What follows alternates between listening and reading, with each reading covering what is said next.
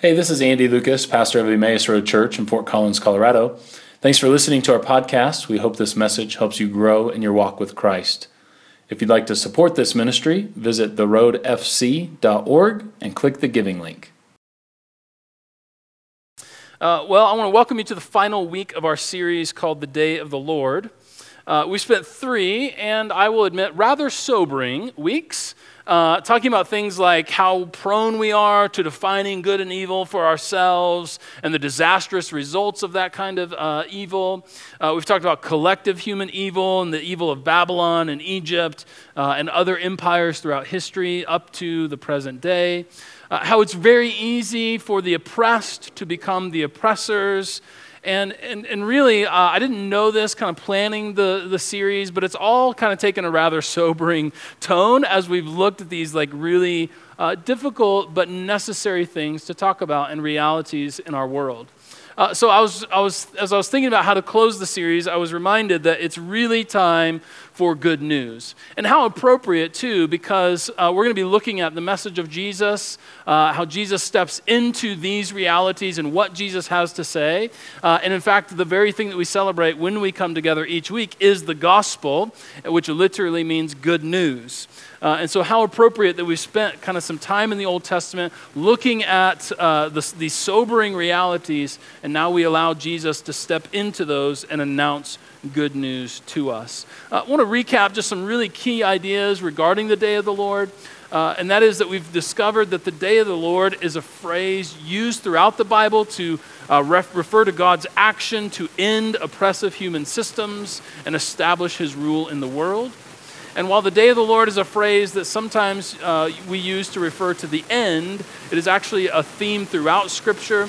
Uh, there are multiple days of the Lord. Uh, the first day of the Lord, I was like, I wasn't sure what that was, but it was me. Uh, there we go. Uh, there are multiple days throughout Scripture, uh, days of the Lord. The first day of the Lord was the Passover, uh, when God turned the evil of Egypt on itself, freed his people from slavery and oppression. And then, of course, subsequent days also when God would come uh, and act on behalf of Israel to free them from certain threats. Now, eventually, the day of the Lord uh, came against them. This is what we looked, talked about last week. This, the day of the Lord came against Israel as they became just like Babylon. That once they were given a position of power, uh, given certain levels of wealth, then they began to oppress those who were uh, more vulnerable. Uh, and so we talked about how the oppressed can often become oppressors. Uh, and so, just as they had become like Babylon, actual Babylon conquers them and takes them into exile. And so, as a nation, then, as we read throughout the rest of the biblical narrative in the Old Testament, as a nation, Israel lives under the rule of different empires until the time of Jesus. Now, this is really important, and I want us to kind of understand this. Uh, that is, that as you read the Old Testament, you are reading the stories of oppressed people trying to make sense of the world and trying to make sense of who God is in the midst of that oppression. And so these stories are utterly and certainly inspired by God, but we also need to understand them for what they are, and that is they are they the Old Testament is a diary of oppressed people. Now, what, what this means ultimately is that if you have never been under oppression, uh, there is a good chance that you will misread some of the scriptures. Uh, that we need to read it from the lens of people who are underfoot. Uh, that those who were most vulnerable in society were the first ones to grab hold of the good news of Jesus Christ, while all the people in power resisted this, right? Do you make, does this make sense? right? So, so, in other words, if, um, if you've never been in a position of being oppressed, uh, it's really easy to misread Scripture, particularly the Old Testament, because the Old Testament is the diary of an oppressed people trying to figure out what, what is our place in the world, how do we make sense of the world, and how do we make sense of God's activity in it. Uh, that's a lot of what we read in the Old Testament. And it is the inspired Word of God to lead us to the good news of Jesus Christ. Are you with me? Uh, so, so Jesus then is born uh, while Israel is under Roman rule or uh, the oppression of Rome. Uh, anticipation for the Messiah was, was running high. Uh, the Messiah needed to come and bring the day of the Lord upon Rome. Uh, in fact, it was the Messiah who would face the temptation, and I would say expectation. It was the Messiah who would face the expectation to destroy the Roman Empire with all of the typical weapons. This was what the Israel the Israelite people wanted for the Messiah that was to come was to bring the day of the Lord once and for all upon Rome and end Roman oppression so that they might be on top once again and do it in all of the same conventional ways with all of the typical weapons. This was the messianic expectation. So, temptation, in other words, the Messiah would face the temptation to defeat Rome in the same way that Rome had defeated Macedonia, who, and who had defeated Persia, who had defeated Babylon, and many hoped that the Messiah Messiah would set up a new kind of empire, the same kind of empire the world had always known, but now with God's approval. Okay? Are you with me? So, well, now, many of you, when this series began, you probably thought, based on the title of the series, that we were going to be talking a lot about end times. And we will get to the final day of the Lord today. But in order to help us understand that, the final day of the Lord, uh, we need to back up and talk about how Jesus, the Messiah, confronts the evil of Rome. Uh, because that is the framework by which we can begin to understand the final day of the Lord. What does Jesus do in order to confront the evil of Rome? And so now, I'm going to give you like four, what I'm calling stages, uh, but I want to admit up front that the life and ministry of Jesus did not happen in such clean and clear stages or categories. In other words, in real life, these were kind of all overlapping in real time. But for clarity, to help us understand, I want to talk about how Jesus confronts the, the evil of Rome in kind of four stages or four realities, okay? And there's a scripture for each, so we're going to read those scriptures and um, go with our normal, this is the word of God for the people of God, and I would invite you to respond with thanks be to God. Uh, so the first stage um, is when Jesus conquers evil personally or when Jesus conquers a personal evil. It's found in Matthew chapter 4 uh, with the temptation of Jesus. Uh, and I want to read verses 1 through 11. So, Matthew chapter 4, verses 1 through 11 says this Then Jesus was led by the Spirit into the desert to be tempted by the devil. Now, after 40 days and 40 nights, he was hungry. And the tempter came and said, If you are the Son of God, then tell these stones to become bread. Jesus answered, It is written, Man does not live on bread alone, but on every word that comes from the mouth of God. Then the devil took him to the holy city and had him stand on the highest point of the temple. If you are the Son of God, he said, then throw yourself down, for it is written, He will command His angels concerning you. They will lift up their hands so that they will not strike your foot against a stone. Jesus answered him, It is also written, Do not put the Lord your God to the test. So again, the devil took him to a very high mountain and showed him all the kingdoms of the world and all of their splendor. All this I will give to you, he said, if you will only bow down and worship me. Jesus said, Away from me, Satan, for it is written, Worship the Lord your God and serve him only. And then the devil left him, and the angels came and attended to him. This is the word of God for the people of God. Thanks be to God. Uh, now, we could do a whole series of messages on this scene in the, in the Gospel of Matthew. It's rich with all kinds of layers of meaning and all of that. But let's kind of fly at 10,000 feet this morning so that you're not here all afternoon. Uh, but so, what I want to say is simply this that while all of the temptations have their own nuance, all of the temptations are for Jesus to exploit his power in the name of self interest. All of the temptations have as a common foundation that Jesus would exploit his power as Messiah in, in, in, for the purpose of his own exaltation or for his own self interest. And we need to know that because exploiting power for self interest is exactly what empires have been doing all along.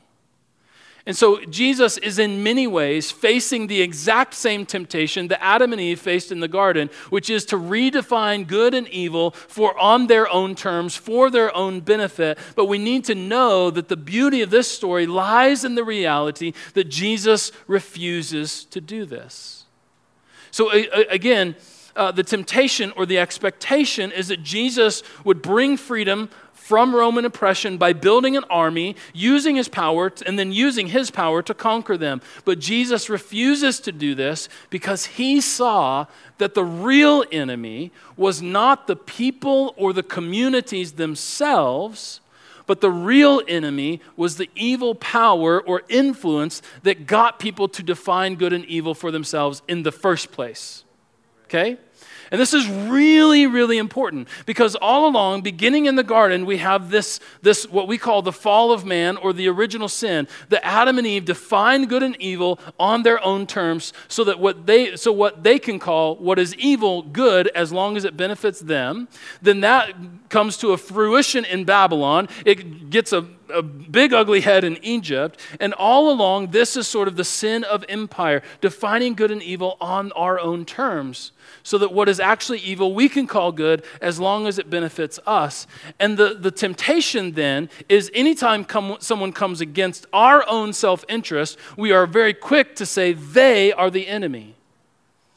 What Jesus does is in his temptation, he faces the exact same temptation, but recognizes the real enemy is the animating power of evil behind those folks. So it's not the people or the communities themselves, but it's the evil that animates them. Have you ever been in a situation where someone who you knew to be good and trustworthy and all of these things did something totally unexpected, what you would call out of character. And then the temptation is to immediately demonize that person because of what they did. When in fact, they might have just been, in that moment, participating or animated by this evil to define this, this evil of defining good and evil on our own terms. Does this make sense? And so, what the temptation for us we often face is we're so quick to demonize people. And Jesus wants to say the real enemy is something much more substantive and, and, much more harder to defeat. Okay? So it's really important who the real enemy is. Jesus, in other words, was unwilling to launch a military attack against Rome because he realized that Rome itself wasn't the real enemy. They were the embodiment of the evil of Babylon or the evil of defining good and evil for ourselves.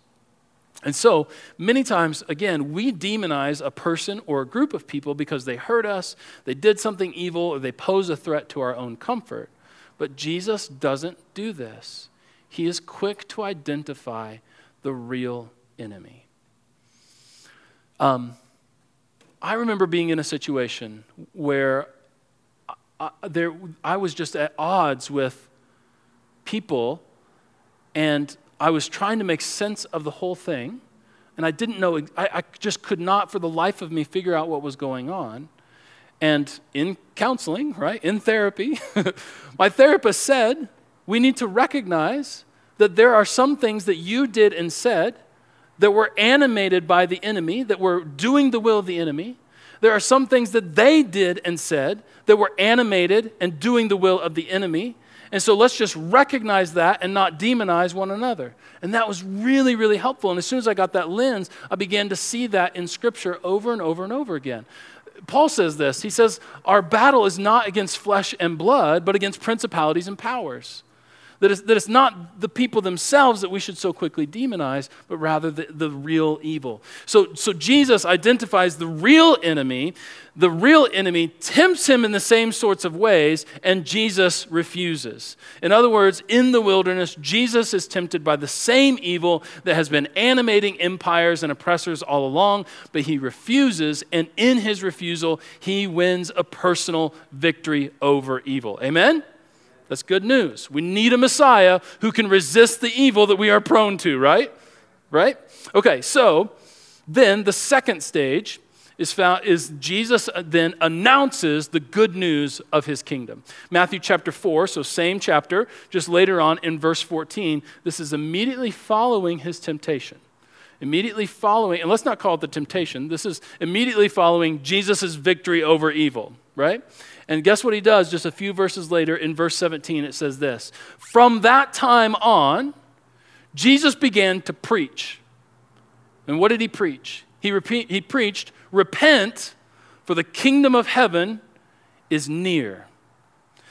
Now, when I first read this many years ago as a kid, I always thought that it meant that, that, that um, the time of heaven is somewhere out there. It's, it's, it's close, it's almost at hand, but it's not yet here. But what Jesus is actually saying is the kingdom of heaven has come near to you. In other words, it is here, right here, and right now. Uh, and so the, the response then is to repent. Repent, for the kingdom of heaven has come near. And so Im- immediately following uh, a personal victory over evil, Jesus launches his kingdom ministry, his kingdom mission, which will then confront evil in other people, both personally and corporately. So, Jesus, having defeated evil on a personal level, is now going to launch his kingdom mission to start addressing evil on a personal level and on a corporate level as he sees it in other people. And I would submit to you today that Jesus' entire ministry is either a proclamation of or a demonstration of the kingdom of God. That his ministry is 100% focused on establishing his own kingdom rule in the world. And so, while proclaiming the reality of his kingdom, Jesus personally confronts some of the consequences of evil by forgiving sinners, giving voice to the oppressed, caring for the poor, healing diseases, and on and on and on it goes. And all of this is evidence that Jesus is setting people free from the oppression of the real enemy which is the evil. Okay? And so when you think about like what is like was Jesus performing miracles because he wanted to show off? The answer to that is no.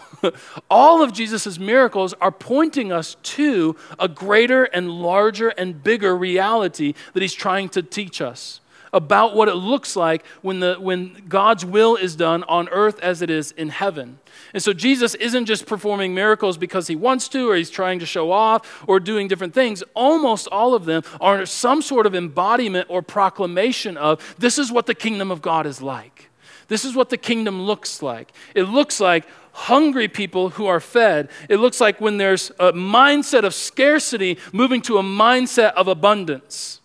It's all of these kinds of things that Jesus is, is not just proclaiming with his mouth, but he's embodying and demonstrating through his actions. All of his, all of his miracles have a particular purpose. And so I want us to, when we break it down this way, it becomes like really clear. Jesus defeats evil on a personal level. He starts to confront evil in other people. I'm going to heal your disease. You're lost in sin. I will offer you forgiveness, which is like a scandalous, brand new thing, right? And he gets into a lot of trouble for, for offering forgiveness, right? The Pharisees are like, wait, you can't do that. Because we have all sorts of laws that allow us to control people as long as there's no forgiveness. But if there's forgiveness, then our whole system of controlling people comes crumbling down, right? So the Pharisees are rather upset about Jesus' proclamation of the forgiveness of sinners. And so he's doing all of this kind of stuff. Well, then, of course, we get to uh, the cross, which is uh, found in Luke chapter 23, 32 through 34 is what I want to read. But then Jesus, con- but here's the thing, here's what we need to realize Jesus' kingdom ministry is limited. It's limited because Jesus can only do those things for the ones that he is around and in that period of history. Right? So, this is a limited ministry. The kingdom ministry of Jesus in, in actual space time is limited to the people that he is with in the moment and to the people uh, to, to that particular time, right? Because Jesus isn't physically walking with us here. Now, he offers us his spirit, and that's what, that's what we're celebrating, uh, is that he does what is necessary to expand his, his ministry of defeating evil, and he does it through the cross and the resurrection, and the ascension, and Pentecost, the pouring out of his spirit. This is all in an effort to continue his kingdom ministry that was limited for as long as he was physically walking the earth. Are you with me? So, so Jesus conquers evil and death by letting evil conquer him at the crucifixion. That's the third stage. And this is uh, Luke chapter 23, 32 through 34 says this. Now, two other men, both criminals, were led out with him to be executed. And when they came to a place called the skull, there they crucified him along with the criminals, one on his right, the other on his left. And Jesus said, Father, forgive them, for they do not know what they are doing. and they divided up his clothes by casting lots. This is the word of God for the people of God. Thanks be to God. You see, on the cross, God in flesh bears the brunt of evil upon himself. Jesus knows uh, that crosses and swords and soldiers aren't the strongest forces in the world. What Jesus knows is that as long as evil is met with evil, or violence is met with violence, or betrayal is met with betrayal, or oppression with further oppression, then it can never be defeated but rather he takes evil upon himself and he responds with forgiveness. And this, this should remind us a little bit of our forgiveness series early er, on in the year. That what forgiveness does is it ends the cycle of revenge in our lives. That the only way to end the cycle of violence and revenge and oppression is with forgiveness. Because as long as you meet evil with evil, it often is fueled. But in so doing, in dying on the cross, Jesus reveals evil's true ugliness. In other words, when Jesus is dying on a cross, he's basically holding a mirror up to the ugliness of the Roman Empire and saying, This is so evil that it would crucify an innocent man. This, he, he's holding a mirror to the evil that's being perpetrated upon him. And so he, he, that's, that's what's happening on the cross. And so what he's showing is that self interest can run so amuck that we become capable of killing God. This isn't kind of like some sort of punitive God is punishing somebody. There's, there's much more depth happening here at the cross. That, that God in the flesh, Jesus Christ, is holding a mirror up to evil as he takes the brunt of evil upon himself. And guess what? He does this during the annual Passover celebration.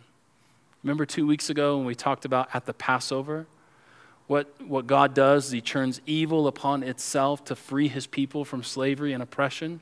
And then every year they call that the Day of the Lord, and they celebrate with a big Passover celebration year after year after year, after generation after generation after generation. And so now the time has come. We're under Roman oppression. We're here to celebrate the time when God took our ancestors out of Egypt and He rescued us from slavery and oppression. And we're here doing all of this. And in that same weekend, that same celebration, what Jesus does is he comes and he takes the brunt of evil. He becomes the sacrificial lamb.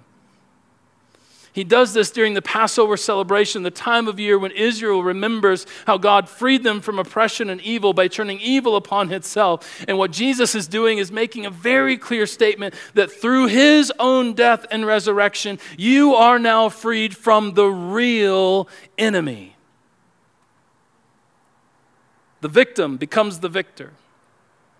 It's a beautiful thing that God has done. And what we need to recognize as the people of God is that the victory has already been won on the cross. That God has defeated evil in principle, and He is now working to defeat it in reality through the final day of the Lord. And what we have the opportunity to do is participate with Him in that kingdom work to be able to say, what is it that will be abolished? What is it that will stay? How do we promote those things? How do we uh, work against those things? How do we begin to discern n- the world not through the eyes of empire, but rather through the eyes of kingdom?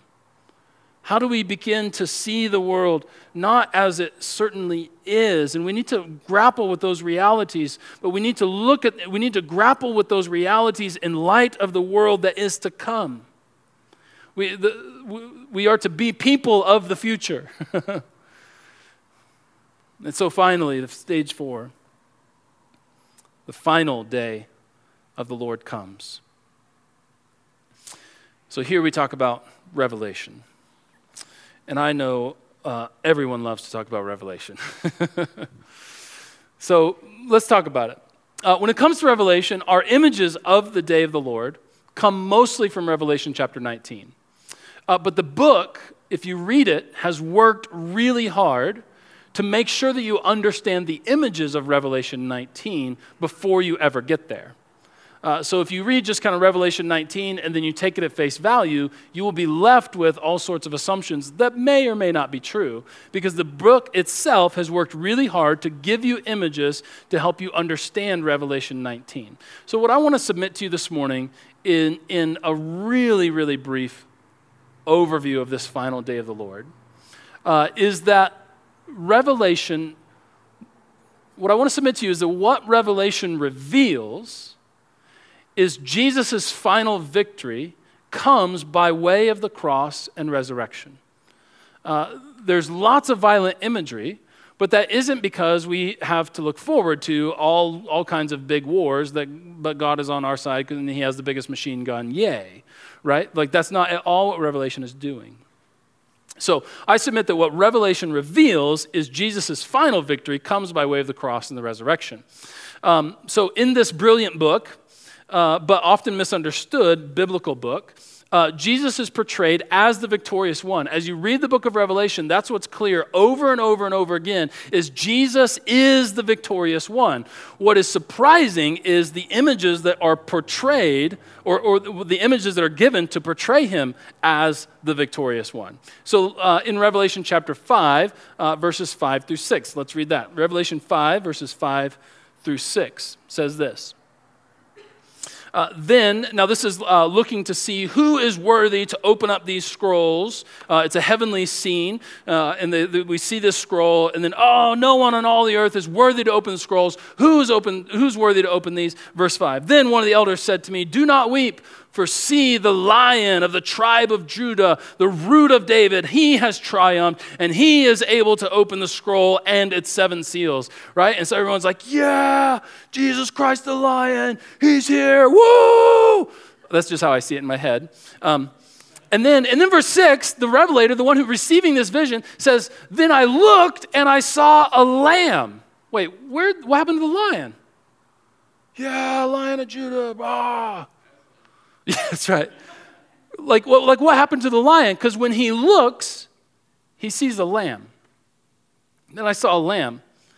But then it gets worse looking as if it had been slain. So he doesn't just see a lamb, he sees a slaughtered lamb. Standing at the center of the throne, encircled by the four living creatures and the elders. This becomes the centralizing image for Jesus in the book of Revelation. Early on, we're getting pumped up. Who's worthy to open up the seals? It is the lion from the tribe of Judah and the root of David. And then I looked and I saw a slaughtered lamb. Now, the, the Greek for lamb is the diminutive term, literally meaning lambkin. It's the, it's the littlest, puniest form of lamb that you can get, and it's slaughtered. And what, what in a brilliant move, what the writer of Revelation does is he makes this the centralizing image for victory in the book of Revelation. It is the victory that has been won through the slaughtered Passover lamb. That's the centralizing image. Isn't that wonderful? That's beautiful. That's good news, church. That's good news. As long as we believe that the cross was the victory of God. But if we still want all sorts of stuff to be worked out and for Jesus to kind of come in and kick some butt, then we're going to be disappointed in a little lamb who is slain. But if we recognize the, the beauty of the cross and the power of the cross, then we will see victory through a slaughtered lamb as good news. Okay? So in Revelation chapter 5, verses 5 through 6, Jesus is announced as a victorious lion, but when John sees Jesus in his vision, he is a slaughtered lamb. And the imagery couldn't be more clear. Through his death on, during Passover, Jesus has become the Passover lamb. And then in Revelation chapter 19, and this is where the real action starts, right? Revelation chapter 19, let's read verses 11 through 21 uh, 11 through 21, it says this. Uh, if you're in your Bibles, it says the rider on the white horse, okay? I saw heaven standing open, and there before me was a white horse whose rider is called Faithful and True. And with justice he judges and he makes war. The question we have to ask is, how does he make war? And the text is going to tell us. His eyes are like blazing fire, and on his head there are many crowns. He has his name written on him that no one knows uh, but he himself. He is dressed in a robe dipped in blood, and his name is the Word of God. If you're not clear about who we're talking about, by saying his name is the word of god is like the, the it's like the giveaway clue right? This is jesus. And armies of heavens were following him riding on white horses dressed in fine linen white and clean. And out of his mouth comes a sharp sword with which to strike down the nations. And he will rule them with an iron scepter. And he treads on the winepress of the fury of the wrath of god. And on his robe and on his thigh he has this name written king of kings and lord of lords. Have you ever seen a, more, some of you will know what I mean by this. Have you ever seen a more BA version of Jesus in your life, right? I mean, this is like Jesus with a tattoo on his thigh. He's on a horse. He's got a sword. I mean, you're just like, whoa, what happened to like the shepherd, you know?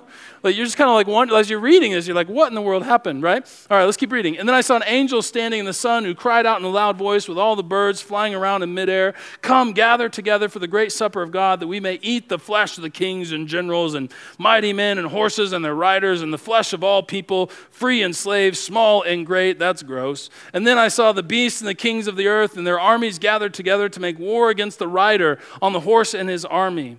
Right? So now, now Jesus has some competition. But the beast was captured before, uh, but, the, but the beast was captured, and with him the false prophets who had performed the miraculous signs on his behalf. What happened to the battle? It was like as soon as they show up, they're captured. That's important. With these signs, he had deluded those who deceived the mark of the beast and worshiped his image. And the two of them were thrown alive into the fiery lake of burning sulfur. The rest of them were killed by the sword that came out of the mouth of the rider of the horse. And all the birds gored themselves on the flesh. Now, just some good nighttime devotional reading right before you go to bed, just to calm your spirit, uh, Revelation 19. Now, this, uh, this passage is often used to talk about how God is going to return and kick some butt, and uh, he does kick some butt, but just not in the way we often assume. Uh, you see, we assume the, the, the imagery communicates the means by which God will bring victory. Uh, when in fact, the imagery in Revelation uh, is meant to communicate the meaning of or the universality of God's victory. In other words, it doesn't communicate the means by which victory comes. All of this image is used to communicate uh, the universality of his, or the scope of his victory. You with me? Uh, some of you are thinking, well, um, uh, my pastor has lost his rocker and he's just completely gone mad. Uh, and so uh, I want to read a portion of this book, this brilliant book uh, called Reading Revelation Responsibly by Michael Gorman. Uh, and this is what he has to say about this. And, and I was thinking, like, as I was writing the sermon, I was like, could, how, how can I explain this best and what can I do? And then in the end, I just decided Michael Gorman says it better than I ever could. So, uh, so stick with me here. This is a little bit academic, but I think, I think we'll be able to get our hands on it. And uh, it'll also be up on the screen for you to follow along. So uh, it says this uh, Revelation should be understood as portraying symbolically what God does actually with a divine performative utterance that is, an effective word that is not unlike the word that spoke creation into existence. It is a word of new creation. Revelation's symbolic language uses only the kinds of realities that are known to humans in order to approximate the universality and finality of God's final dealing with evil. You with me? Now, this truth that the language of judgment in Revelation symbolizes God's effectively speaking evil into non existence is perhaps most sharply represented by the vision of Jesus' victorious appearance as the Word of God on the white horse with a sword out of his mouth. Right? That's a really important thing. Like, every, Revelation is all symbol, it's all symbolic. And so the, the sword, like, what is it? Think about it. If we were to read this literally, what is the practicality of Jesus trying to fight with a sword in his mouth? Right? If any of you have any kind of training, you know this is not going to work. it's telling us something. And what, what, what this book offers is that Jesus speaks by his truth, evil is held accountable, and then, and then conquered from the world forever. So, what this does is it signifies the effective word of God's judgment. That is, the wrath of God and the Lamb needs no literal sword, and which is what a literal sword could never accomplish. In other words, Jesus does with his word of truth and his word of judgment what a literal sword could never do. Moreover, this Jesus comes dressed in a robe dipped in blood, but it is his own blood, because the battle has already been fought and won in his death. The judgment he executes is his word, so that the effects of his saving death may be fully realized in God's work of renewal. Um, I am fearful that some of you at this point in the sermon are like, what difference does this make in my life today? Uh, and can I, just, can I just say that it's really, really important for us to get good theology in our minds and in our hearts? That we need to understand who God is and what God is doing, and particularly what God is up to, because what we believe and how we think about the future has everything to do with how we live our lives today. Uh, and so I don't have three points of practical application. I just want to offer you this reading of Revelation and allow it to soak in our spirits along with the work of the Holy Spirit to move us into how we might respond today. Because here's what Michael Gorman goes on to say He says, uh, yes, the slaughtered lamb fights for God and will act on behalf of God to rid the world of evil, but he does so with, uh, with only his own blood and a sword in his mouth not with a sword in his hand to literally shed the blood of his enemies. And then he says this the integrity and the witness of the church depends in part on realizing this truth. The integrity and the witness of the church depends in part on, the, on realizing this truth. The war of the Lamb is not what humans have been fighting all of these centuries. But the war of the Lamb is fundamentally and totally different. What Jesus does through his life, through his ministry, through his death and resurrection, and through his return is he calls to account the real evil in the world. And what I want to submit to you today, church, is that this is a word of tremendous good news. Um, I said this a couple weeks ago, I'll say it again. Does anyone throughout the week, like from Sunday to Sunday, just feel like the world is about to unravel? Am I the only one? I mean, it just feels like things are, are going bananas, right? The political divide is deeper than it's ever been. It, it's just, it feels like something is got to give. It, it, just, it really does. And in those moments, I, it is very, very easy for me to be absolutely hopeless. And maybe the only thing that gives me rest is the reality. That into empires and political divides and laws that people disagree over, this is the exact world that Jesus entered into. Jesus entered into our mess and he proclaimed this message of good news. And he said he embodies this reality that he is a messiah who is not prone and who can overcome the temptation of falling into the same sorts of evils that you and I do over and over and over again. And Jesus says I have defeated all of that. I'm going to call it out in you. I'm going to establish a kingdom and I'm going to return to make my work that is already final complete and realized in the world and I just want to say, thanks be to God. Because we need somebody. We need a Messiah, right? I mean, things are absolutely out of control. And so I'm just reminded today, and I don't know if this resonates with you at all, but I'm just reminded today that this encourages us with hope. But there's also a sense in which it, it motivates me to action, it motivates me to work. It motivates me to be able to look at the world with discerning eyes and be able to say, How is God at work? And I don't have all the easy answers, but I got a lot of hard questions. And with those hard questions, I'm going to continue pressing in to the good news of Jesus Christ in his kingdom. Amen? And, and guess what? The more we press into the truth and the beauty and the reality of the kingdom of Christ, the more questions we'll have. There's been a long-standing, uh, long-standing kind of falsehood is that the more you get to know Jesus, just the more answers you have and the more hunky-dory life becomes. And that is not true.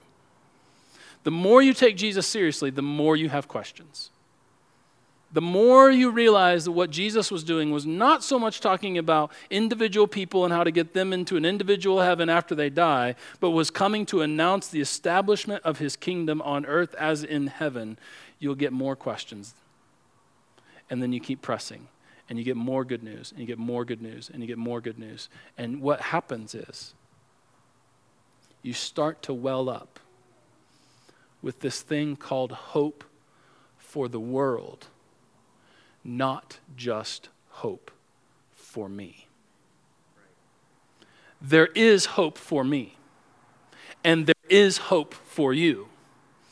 Can I also say today, in the good news of Jesus' announcement, there is hope for the world? I, the prophet Isaiah uses this term. He says, I want to be a prisoner of hope. I think that's pretty cool, and I'm going to steal it. and I want to call all of us to be prisoners of hope, not just for ourselves and our own salvation. Yes, that is important, but also for the world. Because Jesus' announcement of the kingdom was not just for us, it was, in fact, for the world.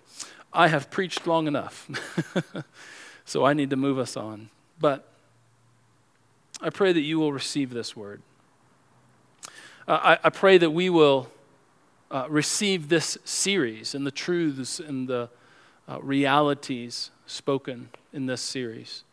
Many of them sobering and uh, can, can be lacking in, in, in any immediate hope, but let us land here in the good news of Jesus Christ for the world. Amen.